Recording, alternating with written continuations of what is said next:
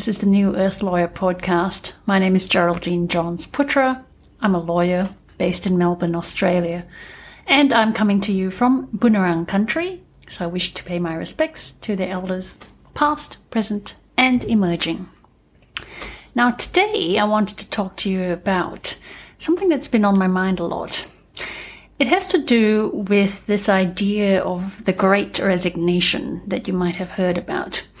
The great resignation being that en masse, uh, people uh, of all ages, uh, genders, cultures are beginning to seek a different way of working and are looking to resign from their current jobs.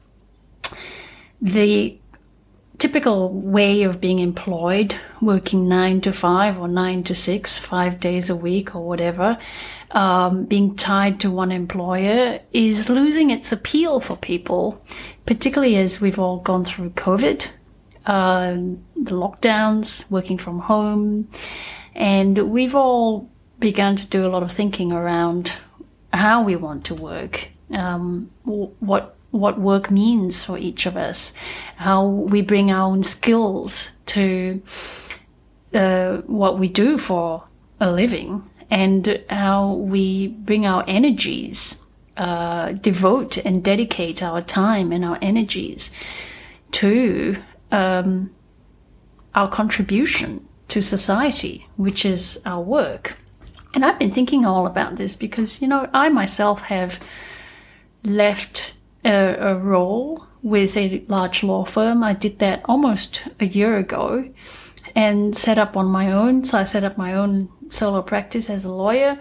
Um, and really, what has happened is that I don't just do this work as a lawyer in my solo legal practice. I do a number of things.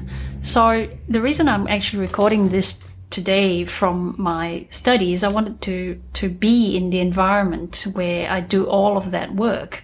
So not just being a lawyer in my own solo legal practice, but also the other activities that I do. Um, so, for example, I sit on the governing body of a large public institution. I sit on another advisory board.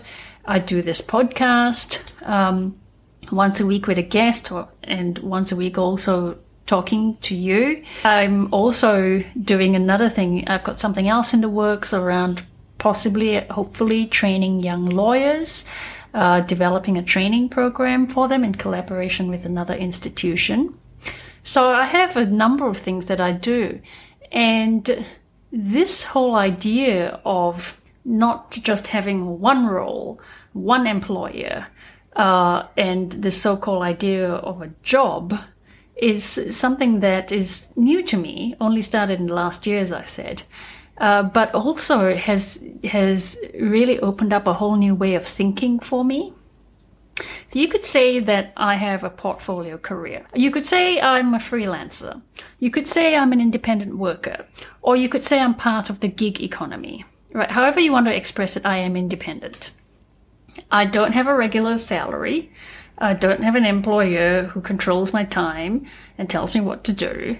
Um, I don't have a superannuation or pension, uh, and I don't have perks like a like health insurance or, or gym membership.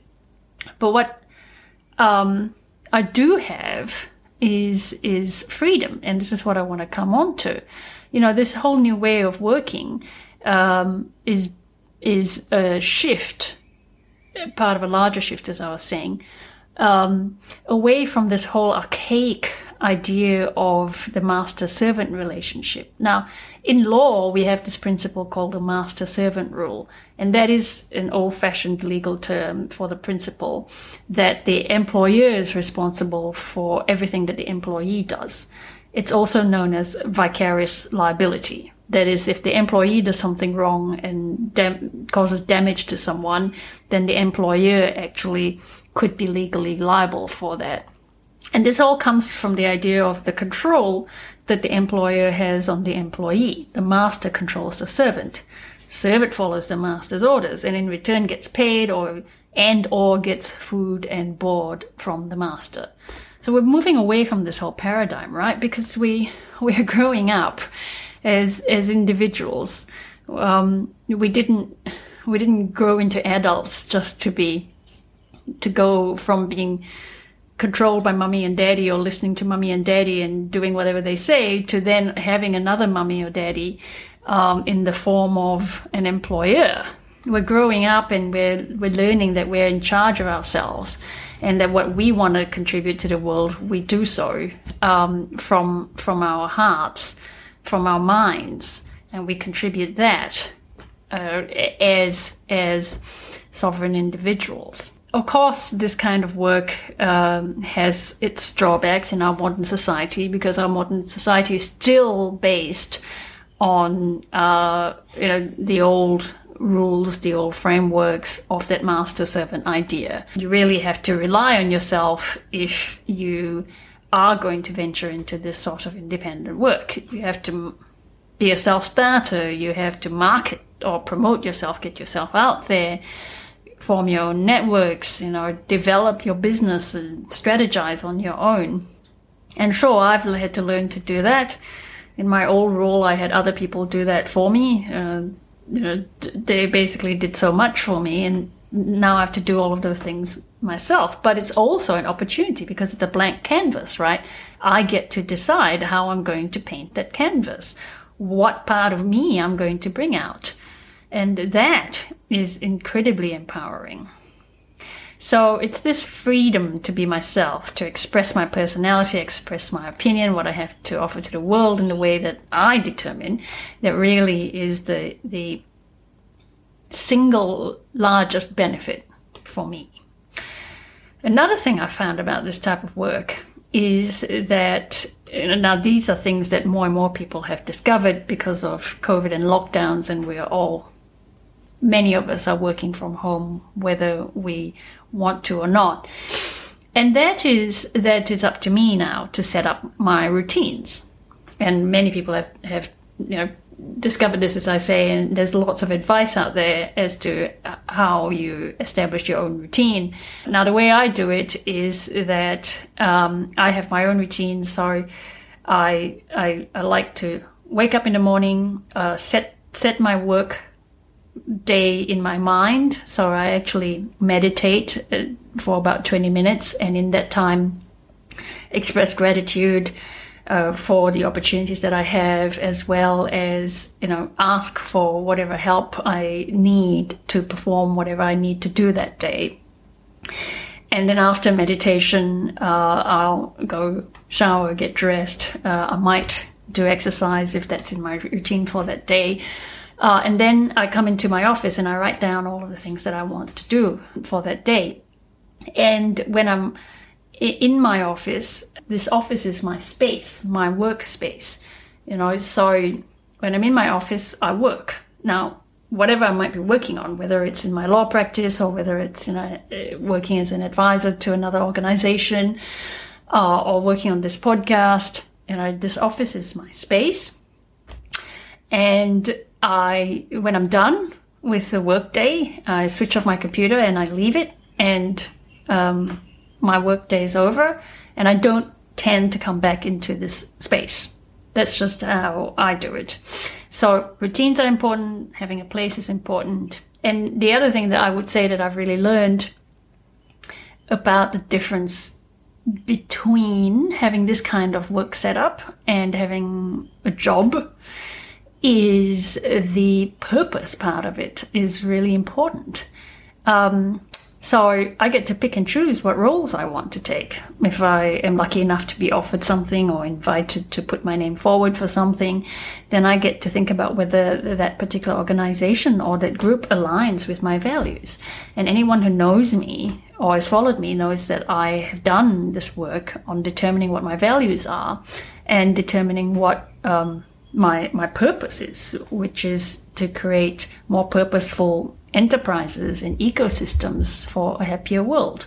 So anytime um, a role of some sort is offered to me, then I think about whether that role is going to further my my purpose, and therefore, what actually happens with everything in my uh, current portfolio of work being aligned with my purpose is that I have a lot of energy and a lot of inspiration to do my work. So I do tend to work probably out of seven days in a week, I probably work six, sometimes all seven.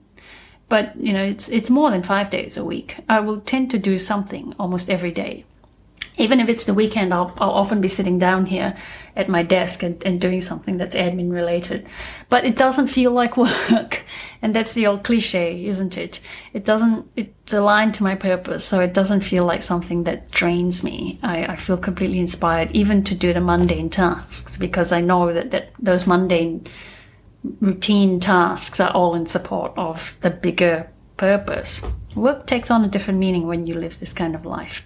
And then I also have this wonderful opportunity to align, um, meet new people who align with my values. Uh, and I've done that through this podcast. I've interviewed amazing people, um, more than 20 amazing lawyers, and they are like minded. You know, I've made friends of many of them or strengthened friendships with many of them because at least once a week I'm having a chat with someone who's got just a revolutionary way of thinking or has an idea that they're bringing to fruition.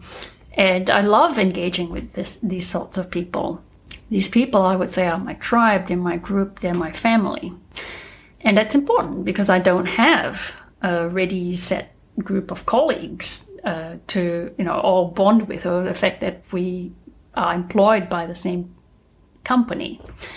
Um, but in, but through this way of working, I'm actually creating a more um, eclectic, but also uh, a bunch of people who are closer in thinking to me. And that's very important because it's really revitalizing to just have those.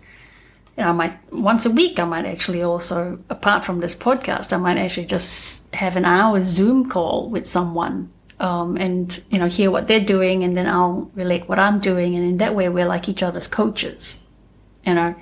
We're actually cheering each other on in whatever mission that we've chosen. It's very powerful.